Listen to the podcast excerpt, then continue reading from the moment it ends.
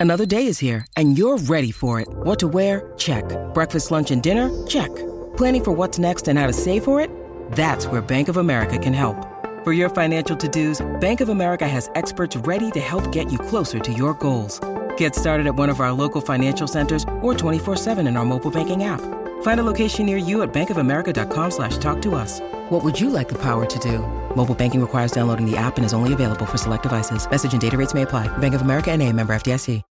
When you need mealtime inspiration, it's worth shopping Kroger, where you'll find over 30,000 mouthwatering choices that excite your inner foodie. And no matter what tasty choice you make, you'll enjoy our everyday low prices, plus extra ways to save, like digital coupons worth over $600 each week. You can also save up to $1 off per gallon at the pump with fuel points. More savings and more inspiring flavors make shopping Kroger worth it every time. Kroger, fresh for everyone. Fuel restrictions apply.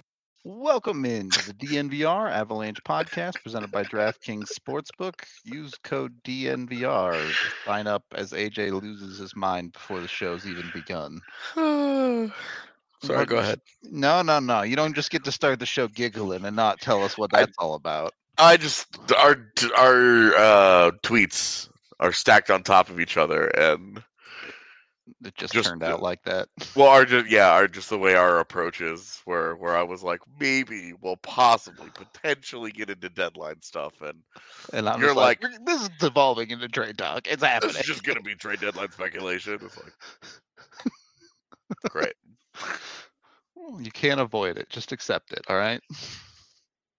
Not, not where we're going to start the day, though. We're going to start the day with uh, the impending battle of the beasts between Team Canada and Team USA and WJC. Uh, it's been a it's been an interesting WJC for both of these teams, I would say. Yeah, they both had pretty surprising losses during group stage play, and then Canada came very close Squeaking it out. Yeah. to losing to the team that beat USA in group stage play. So, um, but Connor Connor Bedard rises above all. Uh, he he is the savior. He's the bailout guy for them, and he is the reason why when you're going you're looking at tonight's matchup, you're like, there's only one of those guys. So. I think this would be a phenomenal hockey game if Connor Bedard wasn't involved. But with that guy there, uh, my confidence in the bald eagle flying high tonight is not at an all-time high. Times a bit better, to say the least. Uh, I, it's interesting, and, and we can just start with Bedard here. That guy's doing stuff nobody else has ever done, so it's hard to bet against him at any point. To be honest, He's doing he's doing stuff that have only been done by guys who ended up having like Hall of Fame caliber careers. Hall of Fame carears. So, Yeah. uh, Jay, prepare your prepare the Ameriballs just in case.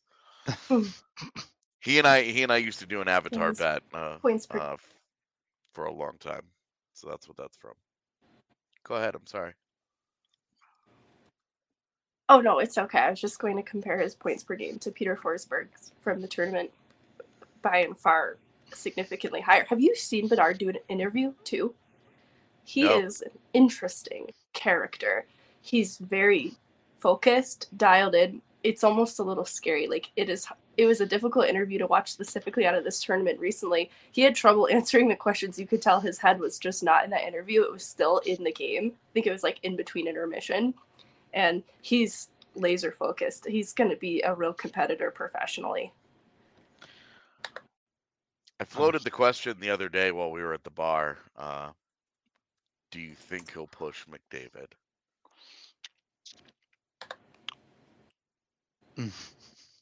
I think That's- so, but I don't. It's also really, really Yeah, hard to be like, an insane relative thing to to put on that kid's head. yeah, like, oh, he's gonna A little bit. 130 point player. Like, Will he have a Draisaitl behind beside him? Also true. I don't know how bad is Edmonton gonna be this year. Oh no. Uh, you just do you just snap trade Draisaitl if you get Connor Bedard as Edmonton? I would. Yeah. No, Don't even think about it. His contract has crazy value at eight and a half million, and then you're like, hey, we don't need to re-sign these guys. I I don't know. Maybe you keep him for the ELC years, and then you just you're just like, screw it.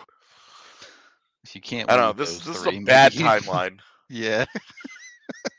It's not. I mean, look, most timelines have Bedard coming out west right now, so it's not exactly. uh There's not a good one out there for yeah, the him, him going out there with like Mason McTavish is one thing, or him going to Chicago where he has nobody at the moment is one thing, but it's it's an entirely different beast for him to go to Edmonton where Draisaitl and, and McDavid already loom. At what point is it just too many cooks in Edmonton? Like, Yeah, I don't know, but um, you know, at least then they'd have a real two C and not that bum Nuge. oh my God, we're still fighting about this. We're always gonna fight about this. And they That can trade sucks. Nuge to the Avs, then it'll be fine. Oh god, please don't. Anyway, I'd have to spend so much time turning this around, and I just don't want to. Too much work for you. That's the that's the Yeah. real problem here. Yep. Got it.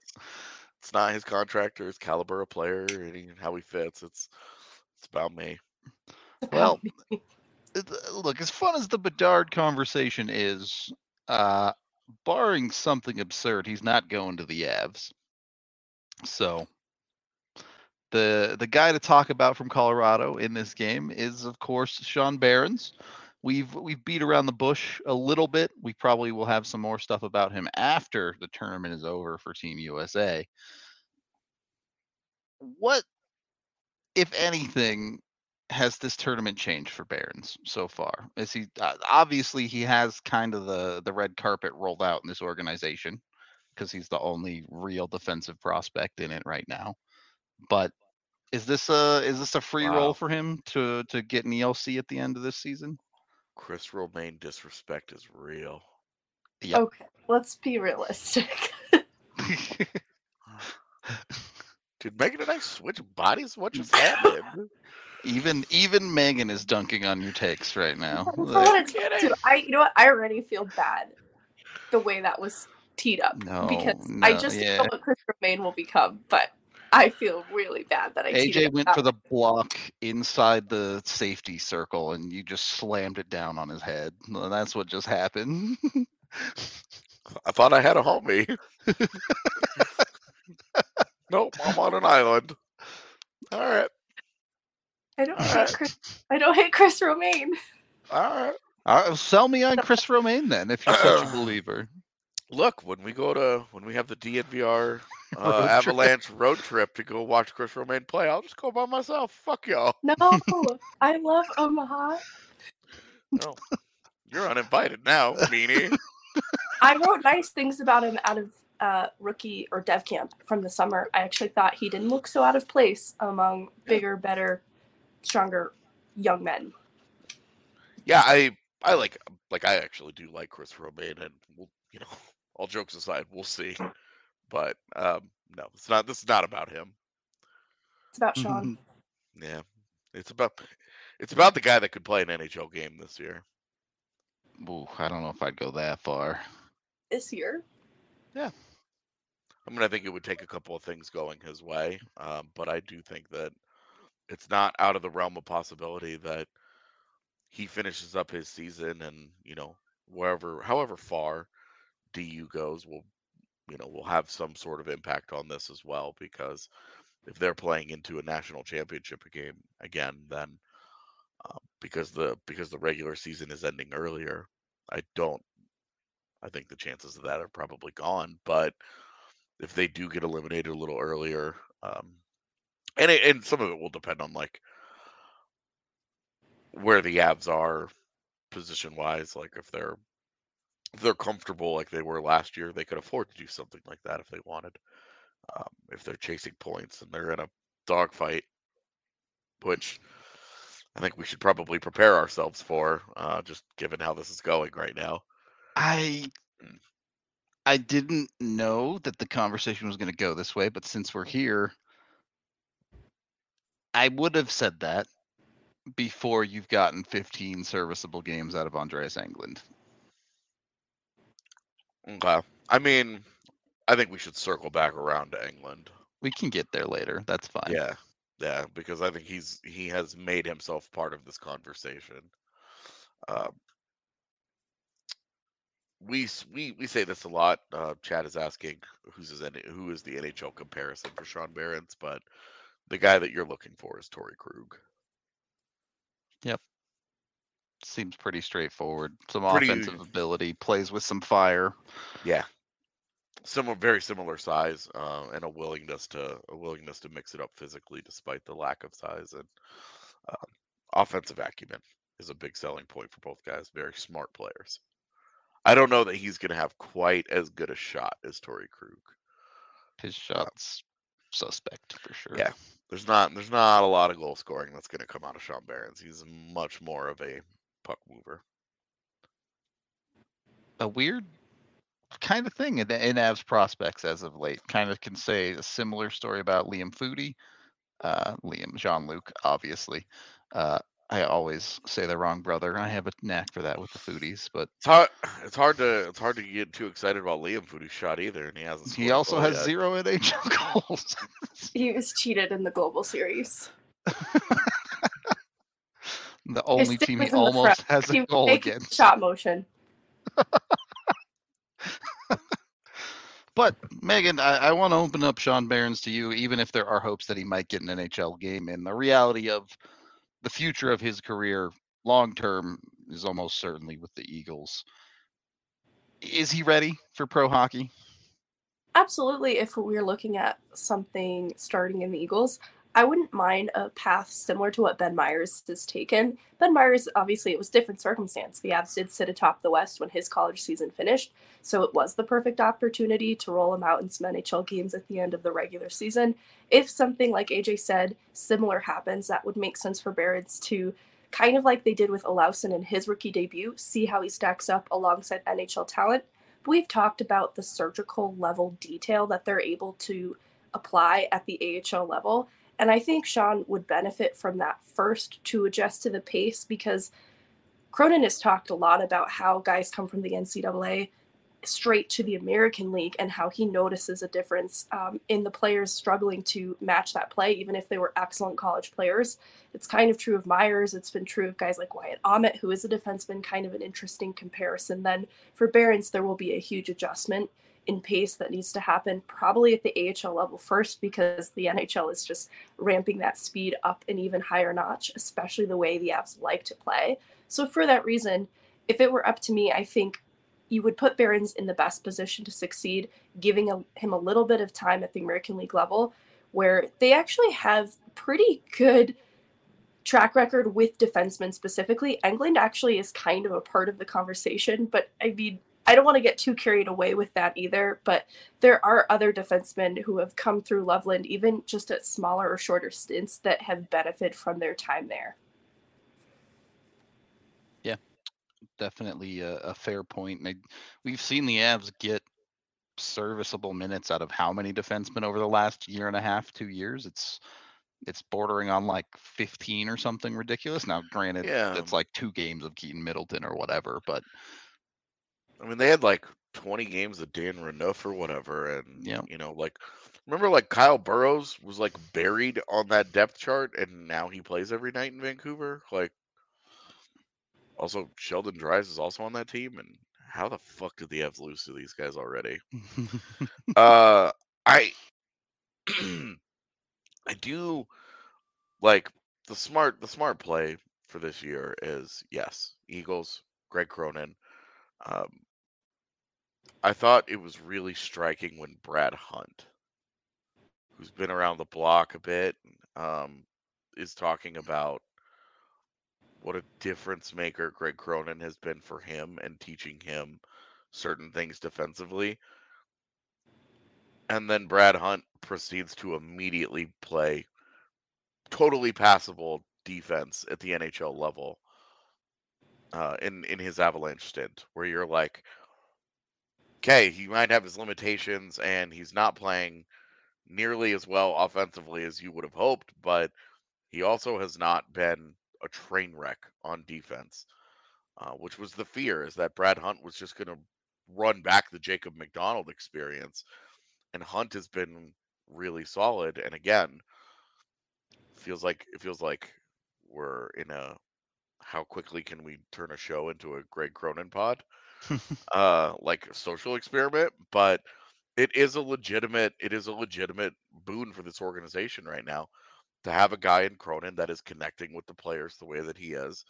He's building up that trust and they're organizationally they're they're they can now sell this on a younger guy who maybe does not want to leave college to go play in the AHL and say, look, this guy this guy's got this track record of helping everybody that comes through that system get better. We're not saying you need to play all year in the AHL, but you know, I do I do think that getting him into the Eagles and getting him into getting him involved in their playoff run.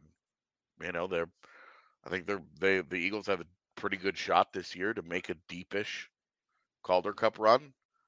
Um, Sean Behrens as, as a boost uh, as a boost to that to that back end, I think would be a big deal. I mean, Oh, sorry. no, go ahead.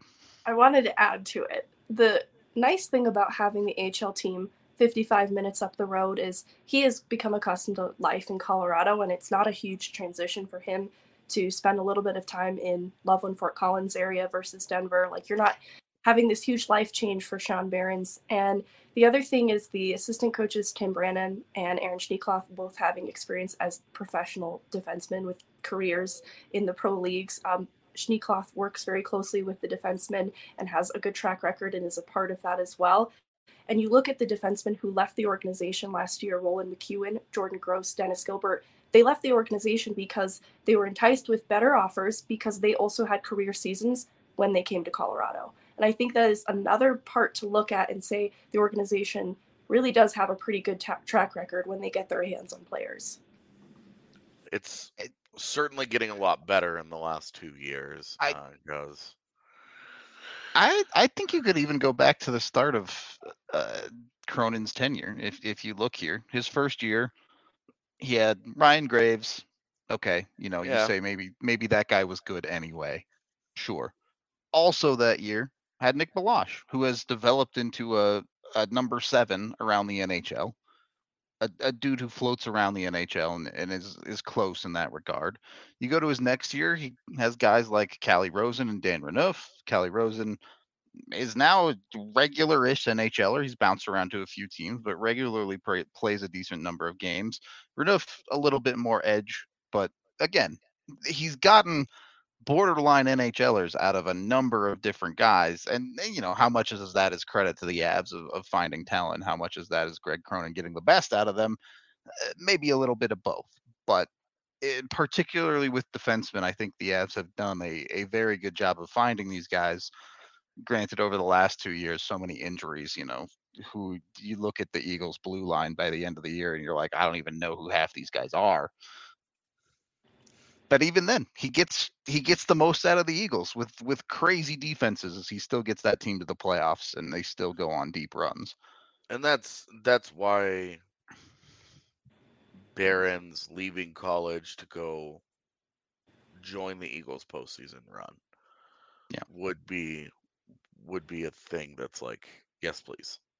Like that's um I think that's my preferred out. I will say I wouldn't like be a hundred percent opposed to a junior year at DU. I don't think uh, I I don't know how much more there is for Behrens to do at the level. Um, when you see him at WJCs, you know, and- I think that's where I wanted to see him out of out of DU's infrastructure and into WJCs and see what he looked like. Uh, and he's been he's been a really he's been really good for USA. Uh, he's been very good at the things that the Avalanche are very good at and ask from their defensemen, uh, breaking pucks out of their own zone, skating through the neutral zone, transition, transition, transition, and that's where that's where I think Behrens uh, profiles is like a wonderful fit uh, for the Avs. But I am not opposed to a third year at DU. If if like that's if he thinks that's the best route for him, I'm gonna defer. He knows him better than I do. But I am curious what you guys feel about the possibility of a third year in college. At that program, absolutely. okay, T- time out. Team. Honestly, because Sean, as of last year, all but said he is going to leave after his sophomore season. I would probably also advocate for another year, um, just because I even look at someone like Ben Meyers, who, because he spent his full college years in college, I do think that I love what college hockey brings to players in terms of pro habits and routine. It instills really good routine in young players that I think sets them up for the next level really well compared to other younger players who do major junior. Um, and that's just my personal opinion. So I don't see the harm in him doing the junior year in a reputable program, really a terrific program, and assuming the responsibility that he because he gets to have a huge responsibility at DU. He gets to eat up minutes on top power play, top pairing when he goes to the American League, he might be fighting for those minutes a little bit more. I think they're going to work with him on him to get him pretty good reps in a night, but he's going to have to work for those minutes a lot more. That a junior year guarantees it. So I obviously wouldn't be opposed if Sean Behrens said for himself that he thought that was the best decision. I would be fully in support of that, just looking at the Avs' current decor as it's constructed. His path to being in there as an NHL regular probably allows him to do a junior year of college, and he still is a part of that future plan. Could he do a junior year? For sure. I think I would be a little bit more against it than you guys would be. Number one, right now, DU is a super duper top heavy team. They really don't have a ton of great depth on their organization and in their roster right now. And I don't think you need Sean Behrens to go into a situation where he absolutely has to be the guy and absolutely has to do everything. Certainly, if you're projecting him down the line into the Avalanche roster, he's never going to be that guy for Colorado. He never has to be the absolute be all end all of anything. Eh, you're realistically looking at it. Are you even putting Sean Behrens on a power play for the Colorado Avalanche? And the answer is probably not depending, you know, is Byram healthy? Who's still Right, here with guys like. Fontaves, whatever. But it, he just, I would much rather see him get to the professional level, play at that level, understand what it takes to succeed at that level, than do a year where he might be the best defender, maybe one of the most important players on DU, but just doesn't have a ton of talent around him to to work with and play off of. Uh, and eh, beyond that, when it comes to getting Behrens into the pro level, I I think we've established that you feel pretty confident in his development path towards the NHL at this point, if only because there's nobody else. There is nobody else for the Avs to develop at that position right now. We say that, but again, I would I would point back to the organization's ability to take an Andreas Englund, who was cast aside by Ottawa, and work with him for a year or two. And Andreas Englund's right in the heart of his career. This is not Brad Hunt at 34, you know. This is Andreas Englund's in his 20s, and they've they've worked with that guy in and gotten something out of him. So prospect wise, yes, Sean Behrens is the only guy, but he's not going to be the only guy under an with an NHL deal. Um, and and that's where you know the Avs the Avs have just been able to make hay there. And and that's great. And I hope that they can keep doing that, but you need to load some longer term bullets into that gun. Yeah, and I do the junior year thing also. What does Colorado's defense look like? You're having a from real conversation about Taves, yeah. Yeah, and and you are talking about um, you know, if he leaves now, he's in training camp next year, setting himself up for either making the team or um, having a good camp where the team is encouraged and is looking for an excuse to bring him back when injuries inevitably pop up.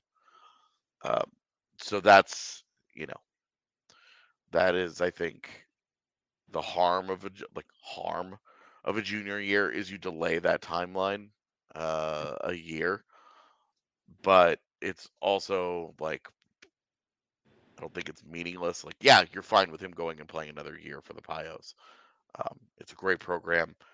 Uh, they have a, a head coach uh, that in a in a system that has churned out a number of solid defenders in the over the last several years. Like it's fine. Like you you you don't feel bad about that. It's not like he's at like Michigan State or something where you're like, I don't know how this is gonna go.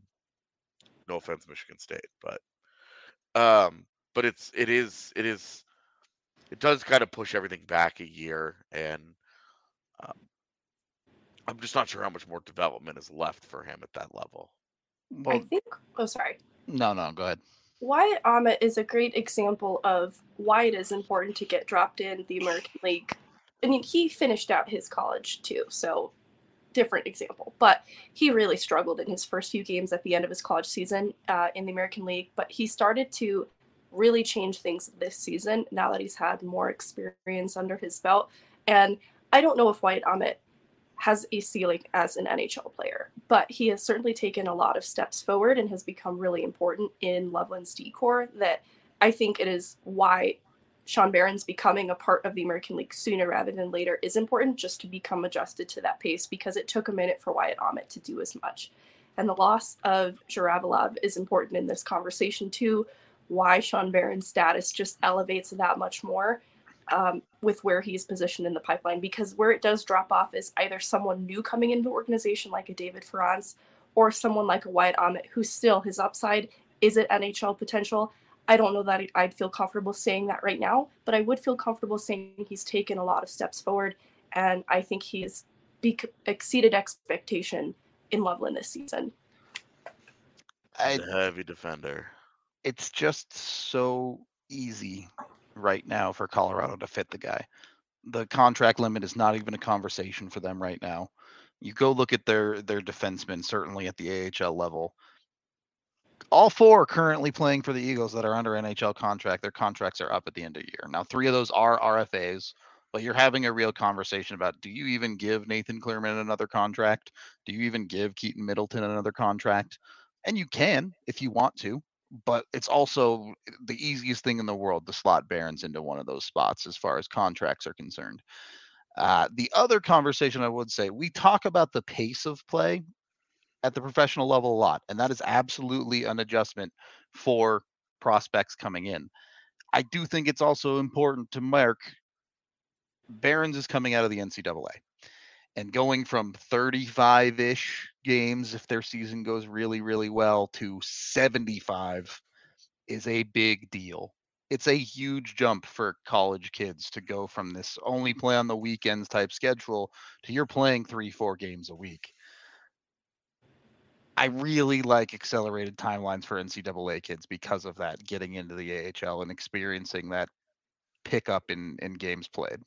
Mm, You saw you saw the effect of it last year with Alex Newhook, where he played his first full pro season, Yep. and by the end of it, he was tired. You know, he played double the games. Now, of course, his team went on a cup run where he it's like you're you're now talking like uh, Triple the games. a hundred games here. um, but it was uh, it was a noticeable factor for him. So I do think it is. Uh, hey, you get him into pro hockey, you get him extended a little more this year, uh, and then next year is his kind of you know first full pro season with the big schedule and um, you know and NHL expectations or whatever next year. But uh, if you don't if you don't need him at the NHL level, you're not like breaking down the door. But he can be an option for you, and he's in the AHL. I think it all just makes the timeline just works really nicely for everybody involved, and I think that's that's the smart scenario where we're where we head. I think Uh, the role, oh sorry And, uh, no, say what you got to say. I'm about to do reads. So the role he plays on this World Juniors team emulates something more close to what you could probably expect him to emulate in a real professional league right now, being a little bit more of the depth player. And I think giving him the alternate captain letter in the competition too has been a nice demonstration to the organization of different sides of Behrens that you maybe don't see at DU because he is the top pair top power play guy there. He's playing a slightly different role in the World Junior Tournament and still finding ways to be indispensable. And I think that is kind of translating to what he's more likely to be when he does make it to the professional leagues. And you mentioned the rigor of the schedule, but also the size of the competition at the American League level is important for Sean Behrens to also get adjusted to because he will be playing among men, which is slightly different from what he's seeing in the NCAA right now. And because he is a smaller profile guy, I think part of what has held him back in his skating has been how well he absorbs contact, is because of how firmly rooted he is in the ice, a low center of gravity. But for that reason, too, um, I think that he's been working on the mobility in his skating, that there's going to be a transition that happens when he is playing against larger competition at the American League level that you probably want to get him adjusted to sooner rather than later as well, just because he is kind of a compact defenseman. All right. Well, if you want competition playing against some larger competition, get some liquid courage in you with Breck Brew, the official beer of DNVR. Eight different kinds on the tap down at the DNVR bar, dozens of flavors. Uh, I I don't think I can officially announce the name of their newest beer, but I can definitely tease that there is a new beer coming uh, Uh, from I Breckenridge Brewery. Doors. It, it's out. If you look hard enough, you can find it out there. So go uh go scour the the shelves of your local liquor store for the new Breckenridge Brew beer. Uh, go check it out today. Find it. You can use the Breck Beer Locator online at breckbrew.com. Also, what's better than beer and burritos? The B and B combo. Bed and breakfast? Nah. Beer and burritos. That's where it's at. With Illegal Pete's, just a couple of blocks down the street from the bar. There are 12 locations in total between Colorado and Arizona where you can get the most delicious burritos you can find. Their queso, it's mint. They have happy hours from 3 to 6 p.m. every day where you can get your margaritas too. So get over to Illegal Pete's, find yourself some deliciousness top to bottom. Get it, excuse me, eat it, and enjoy your day. It's that easy with Illegal Pete's. Second period of the DNVR Avalanche podcast presented by DraftKings Sportsbook. AJ's giving weird looks to the camera over there. No, Rude. I okay. I got I got Meghan bailing on me on what I thought was a safe space, and I got you calling saying that I have a weird face. It's a it's a tough day for you. This is not my pod. It's a tough day for you. Uh, part of wrapping up the Behrens conversation, if you are making the argument for the junior year, I could 100% see an argument where you're saying you would like to see that guy put on some more muscle mass. You're always gonna want that with a with a small star like that. Like you always want him to be as compact, like Meghan said. You want him to be as as built as he can be for the physical rigors of the pro game and how he holds up to that is going to be one of the things that decides is this a guy that tops out the AHL or does he break through and become an NHL regular because the his size is the only thing that kept him from being uh, a mid first round pick. If he was if he if he had Justin Barron's size, he would have been a top 15 pick. And so that's that's the only concern is um you know, size wise, is he going to be able to handle this? Fair enough. The question then, and I know we've we've floated out the idea of Sean Behrens as a potential a potential untouchable piece for Colorado. But I want realistic answers here. what is there is maybe and the answer the realistic answer could be no, honestly. It could be that there is no thing that realistically you'd be willing to give up Behrens for because yeah, sure, the the insane eh, player that you would trade your house for, of course you'd give up Behrens for. But is there a realistic target where you think this guy is actually targetable and is good enough to give up Sean Behrens this season?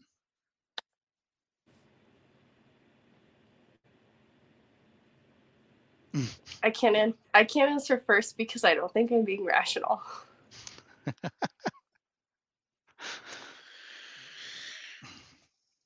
I would say that the guy that I think where you talk about it's going to cost, but the fit is there, um, and the possibility of him re-signing would be there. Um, but I, I would probably do it for Ryan O'Reilly. That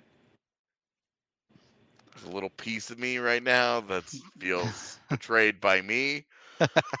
so since I am under siege today, I might as well just finish me off here. This is I'm done. Taking yourself down at this point. Yeah. But Uh, that's because it's not going to be Bo Horvat because there's just the reality here. They cannot afford Bo Horvat in the offseason. Yeah. Yep. The the the gymnastics that they would have to do to try and afford him would be very painful. Um and very much just not worth it. The the, the cost in the the the trade itself and then um, trying to bring him back, it just would be a no for Bo Horvat. You're you're paying all of that for Bo Horvat to to to be part of this run and this run only, and that is a that is a tough one for me. Um, giving up Sean Behrens for you know 15 regular season games of Horvat and then whatever the postseason becomes. For me, it just feels I'm super not down with that for right now. O'Reilly's a different case because he is a little bit older, but he's also a guy whose game has never been predicated on skating ability. So as he gets deeper into his 30s, re-signing him um, brings less risk than other 30-year-old guys for me because his physical ability has never been what has made him such an effective player. It's been so many hockey smarts and you go and you look at his on ice impacts this year, and O'Reilly's points are down, but his play really hasn't taken quite like the massive dip that you would think um, with the point production not being as good. Um, and then, of course, coming back home to Colorado, like it'd be like a like, hey, we kind of messed this up the first time around. Let's rebuild the bridge and go win a championship together and you know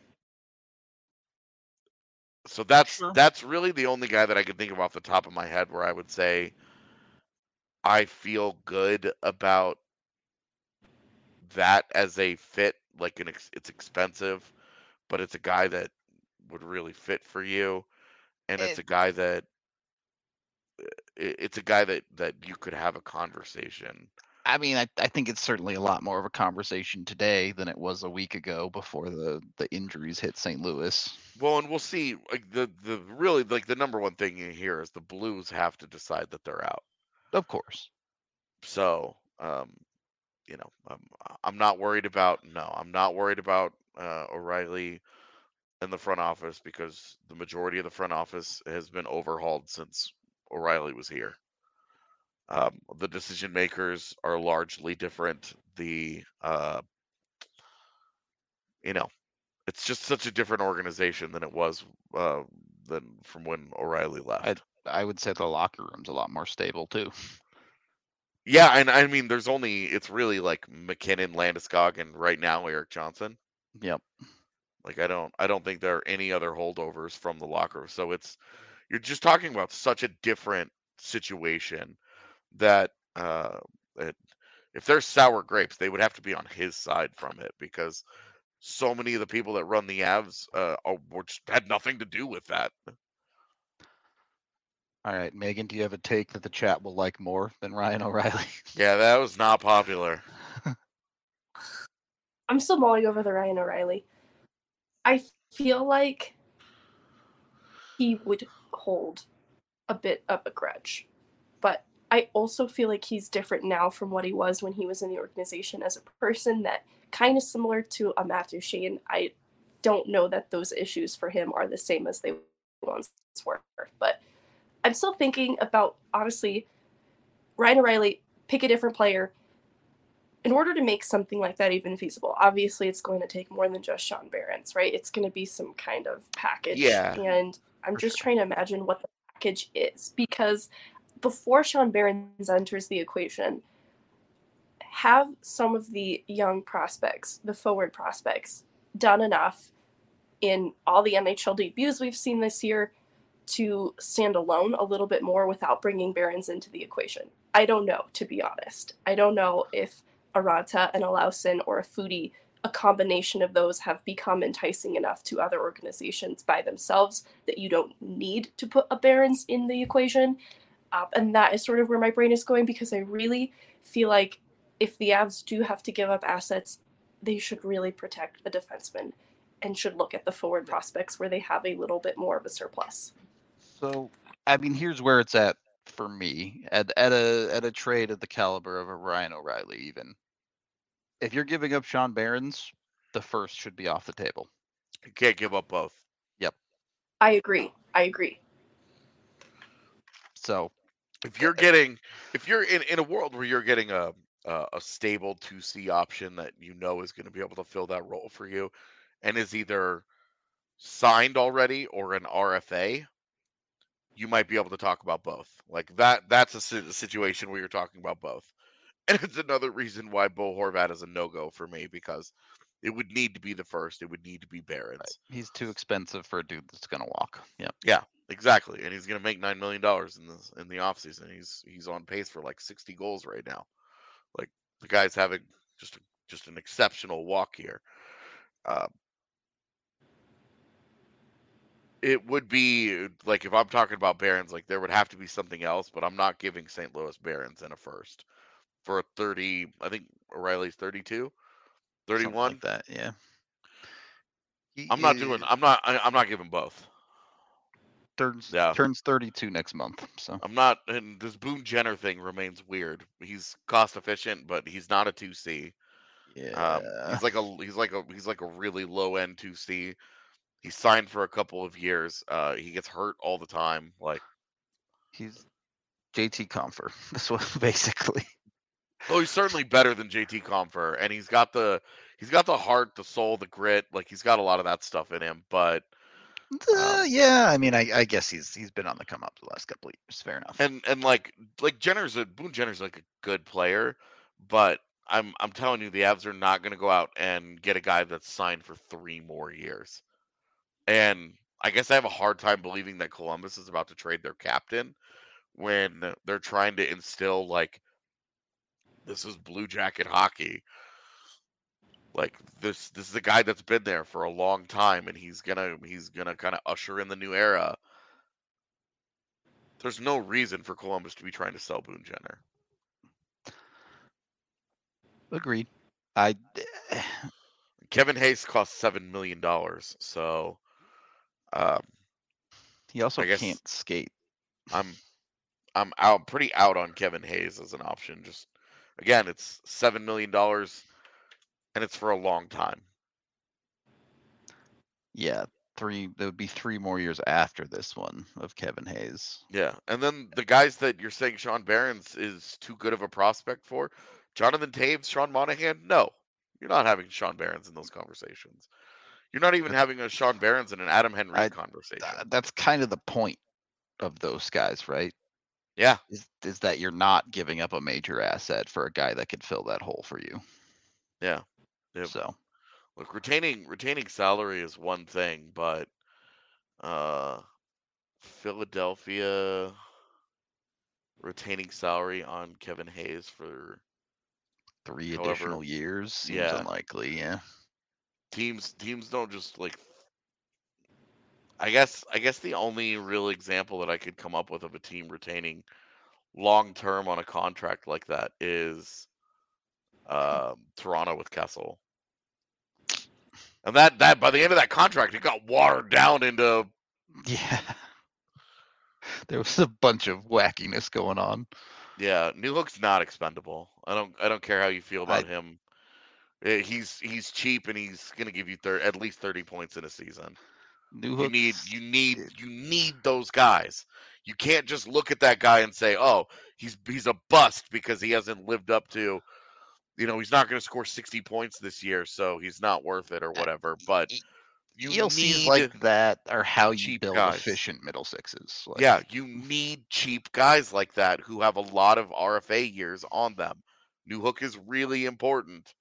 Especially if JT Compher does not Yeah, could very well walk at make the an end of the year. affordable they're going to need options down the center. Even if Newhook is a 2C solution, they're still going to need options there. Dylan Larkin is a guy that, again, I just think he's going to make too much money. Yeah, I would love Dylan Yeah. Fit Colorado. Stylistically, for sure. He would be picture perfect fit. Uh, Dylan Larkin, everything you love everything about Dylan Larkin in Colorado, but um, the cost the cost would hurt, and you would have to do that with some level of uh, confidence that you're going to get a, a deal with Dylan Larkin. And I don't know how Dylan Larkin asks for less than, you know, like eight million. Uh, I wouldn't ask for less than that if I were him. But yeah. And the, the Avs have like 12 million in cap space this coming up this offseason. Um, they're going to have a really hard time just just making decisions internally. Like they're going to have a really hard they're they're to have a really hard time keeping either Evan Rodrigues or JT Compher. Not not both, either of them. So that's yeah, that's your it's going to be a struggle this this summer. So when you're talking about a guy that's going to ask for 7 or 8 million dollars, at the moment it's just not going to happen and I know everybody's favorite pivot is to trade Sam Girard away and that just magically clears up 5 million dollars, but then okay, if you've traded for have you included Sean Behrens in a deal going elsewhere? So that you can get a 2C and then you clear out money in the Sam Girard trade to sign that guy. And then, then Eric Devon Toews walks. gone at the end of the year, and you have four defensemen now. Yeah, well, and then Devon Toews leaves in a year because you can't afford that guy either. Hmm. And now you have Cale Makar and Bowen Byram, and you don't have either of Girard, you don't have either of Behrens, and you better hope you were right about that 2C. and you're on the back half of a Josh Manson deal that might not look great at that point. Yeah. Might not age wonderfully. Uh, And every every guy that you move out uh, from your NHL lineup, you have to replace. As as this conversation shifts, we are brought to you by Game Time. You can go to the link down in the description of this video. Over 15 million people have used Game Time to get their tickets to sporting events. You can get prices up to 60% off of face value. So great deals all the way around. Obviously to the Avs, but all Colorado sports and all sports across the country. If you're one of our out of town fans and the Avs are coming to town, Game Time is a great way to get a ticket, you can go to the the link down below. It helps us out a little bit. It also will take you to the Game Time app and it'll show you all the seats in the arena, what the views look like, all of the good stuff. So check out Game Time today. And if you're going to the game, you might as well put a bet or two down on the game through DraftKings Sportsbook. When you sign up with a new account using code DNVR, all you have to do is bet $5 on an NHL team to win their next game, and they get $150 in free bets if that team does in fact win. So get on that, get your $150 in free bets, and then go bet on honestly whatever you want. Uh, genuinely, every sport I've ever heard of exists on DraftKings. Sometimes you have to go into the pools, sometimes you have to get a little bit creative on, on how you want to make those bets. But they're out there. You can uh, you can bet on anything. I'm I'm pulling up pools right now to see what absolutely absurd thing that you can bet on. Uh, don't I- I'm I'm not. There you go. There you go. I don't even know what this is. What is the McBroom Brothers basketball series? Does anybody know what that is? You looked like you knew AJ. Do you? Who No, I are have the no idea. Brothers? Do you know who they are?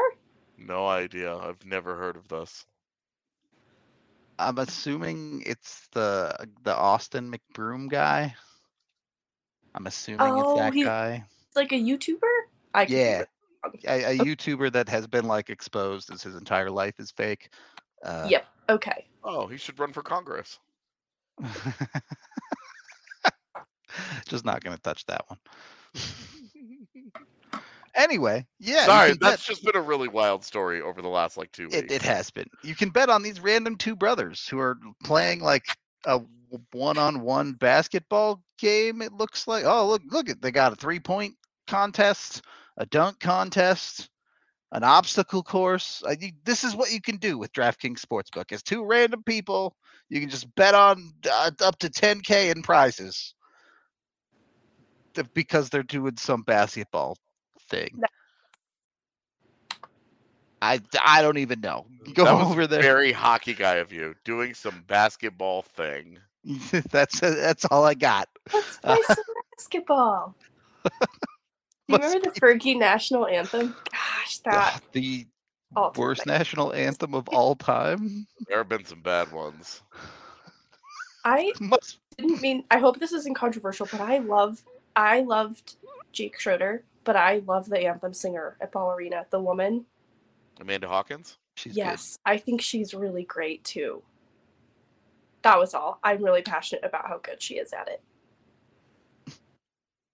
I'm Okay. really passionate about about how you guys are at ruining my DraftKings read and not letting me finish it. So I Must be 21 or older, you bet on, Colorado uh, only. On you guys are ruining my DraftKings read. Uh, Yeah. Other terms, restrictions, and conditions apply. See the show notes down below for details. Of course, if you have a gambling problem, call 1 800 522 4700. Third period of the DNVR Avalanche podcast presented by DraftKings Sportsbook. I, I want to get into this conversation, and we don't have to get that deep into it because we're still two months from the deadline. But is there a world where the Avs look at a winger at this trade deadline? Yeah, I think so. Um, I mean, we've already heard all the we've already heard all the conversations around Patrick Kane, Oh, uh, yeah. and how the I didn't mean it. I don't mean it.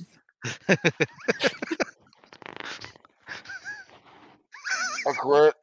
AJ's done. Yeah, you guys can have my job. I'm done. Meghan,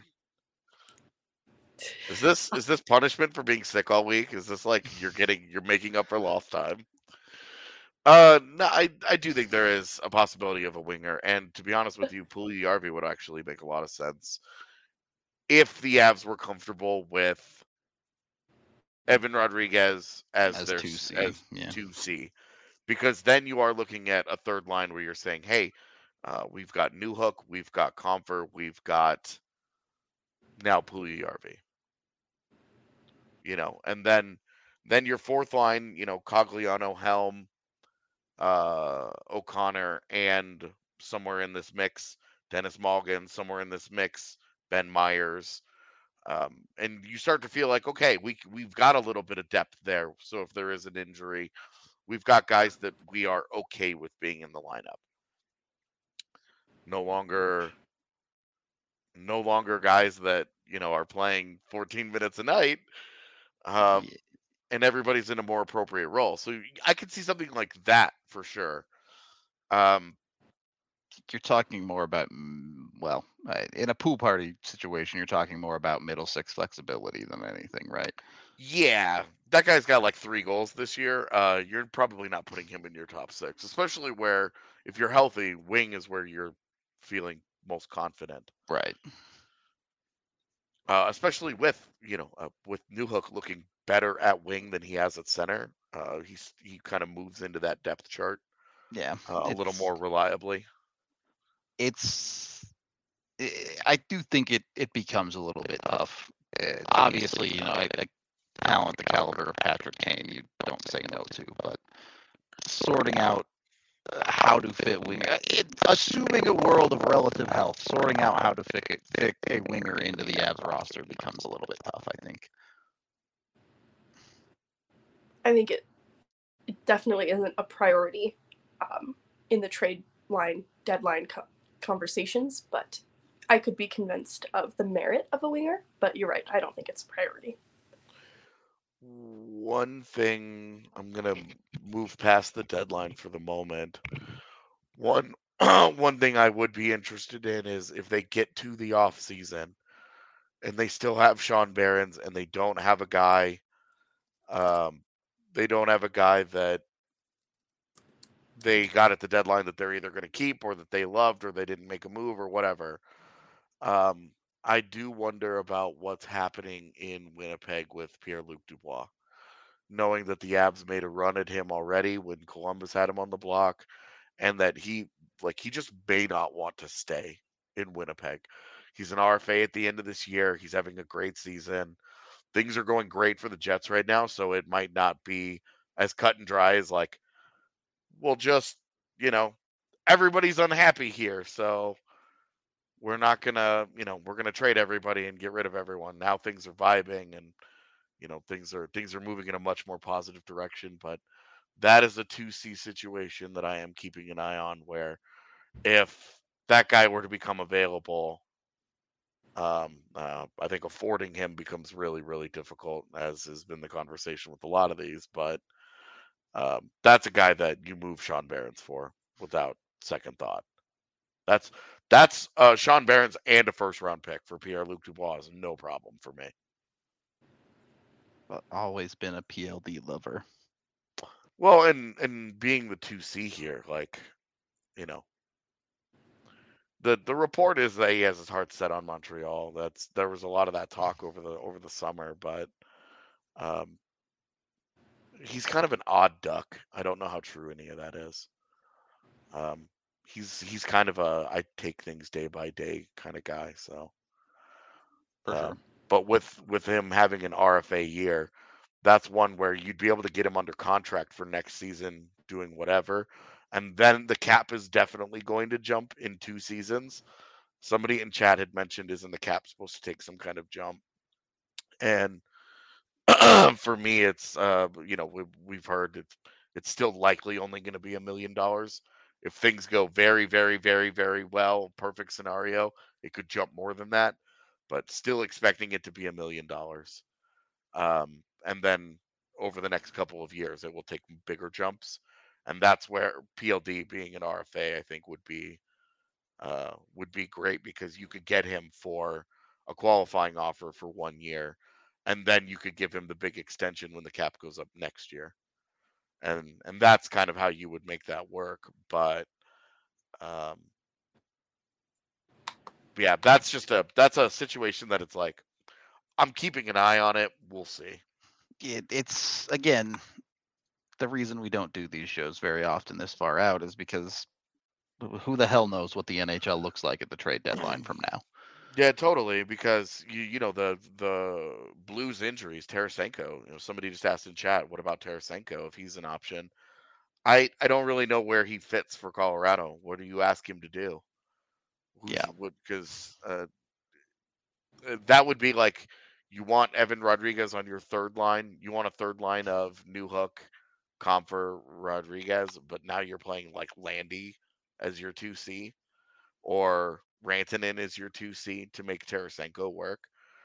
Uh, and I'm not saying that's a bad option. I'm just saying it. That's that's how it would have to work. Otherwise, I are you gonna put are you gonna put Tarasenko next to JT Compher on your third line? You could I you could almost use him as like a Berkey replacement, maybe. At least the shooting side of it. Yeah.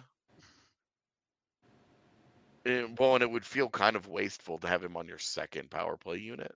For sure. And, and uh, I And not in a definitely shooter's position. Like, are you gonna put him in front of the net where Lehkonen is? Like, it's From- kind of just a it, I think it'd be fit. I think it'd be more interesting than you're making it out to be, but I agree. It Well, like, th- the fit would be weird when you could go out and get a 2C instead. well, and like, like from a talent perspective, you're not looking at Vlad Tarasenko and going, "We don't need that guy." It's more just like, again, the the deadline isn't about I'm loading up on as many good players as I can. It's Yeah. loading up on right players. Look at our last year's deadline from the Avs was a master class in this. It should be the blueprint that anybody wants to follow moving forward. Go and find guys that fit you.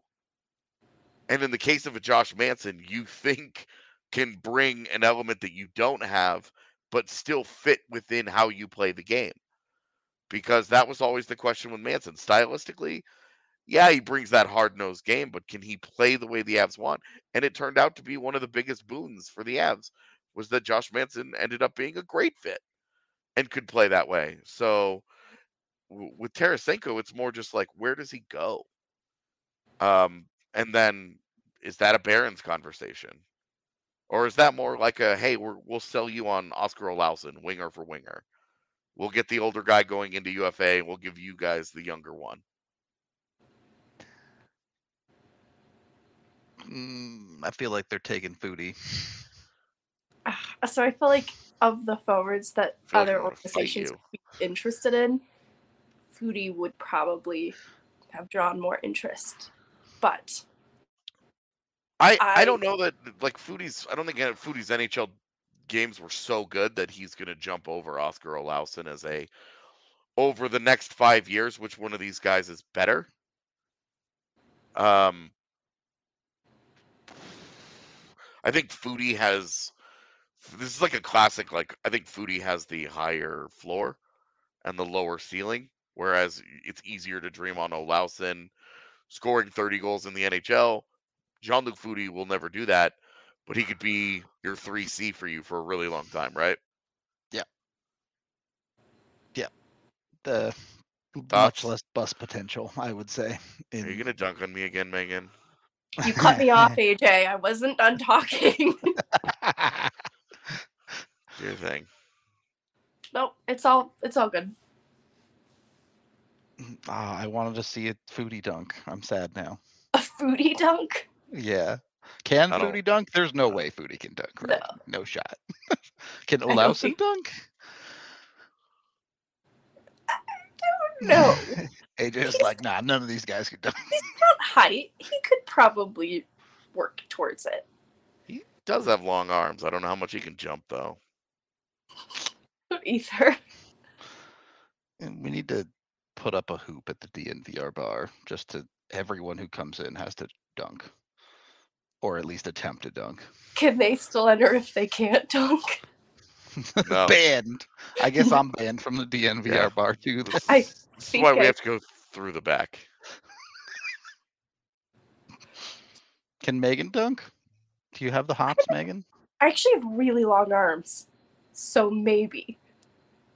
I think my arms, like you know how your wingspan is supposed to be your height? I think my arms are longer than my height. Okay. But yeah, then we're definitely like 100%. If you can dunk a tiny little Nerf ball, I'm counting it. Cool. I'm not. I'm not asking anyone to palm a basketball because I certainly can't do that. anyway, I don't know where this show's gone. Uh, I, I'm I'm good to get out of here unless you guys have any final thoughts. Yeah, mostly, mostly. Look, Sean Behrens is a big part of the organization. He's their top, arguably their top prospect right now, uh, and I think that moving him would be really difficult. It would, it would have to be. You'd have to really, really believe in the move uh, to pull that trigger, because there is nothing behind him. Last year, moving Barron and Helleson at the same time, you were like, well, Behrens is still there. There's no Behrens after that. Uh, there's nobody there. It's Chris Romaine. And not trying to dunk on Chris Romaine, but he's just not the caliber of prospect today that Sean Behrens is. So it would be really, it would be a really tough loss uh, for the Avs, and I think they should do what they can to not lose him. Okay. I agree. Full send. Keep Sean Behrens. Figure it out. We're gonna get out of here for the day.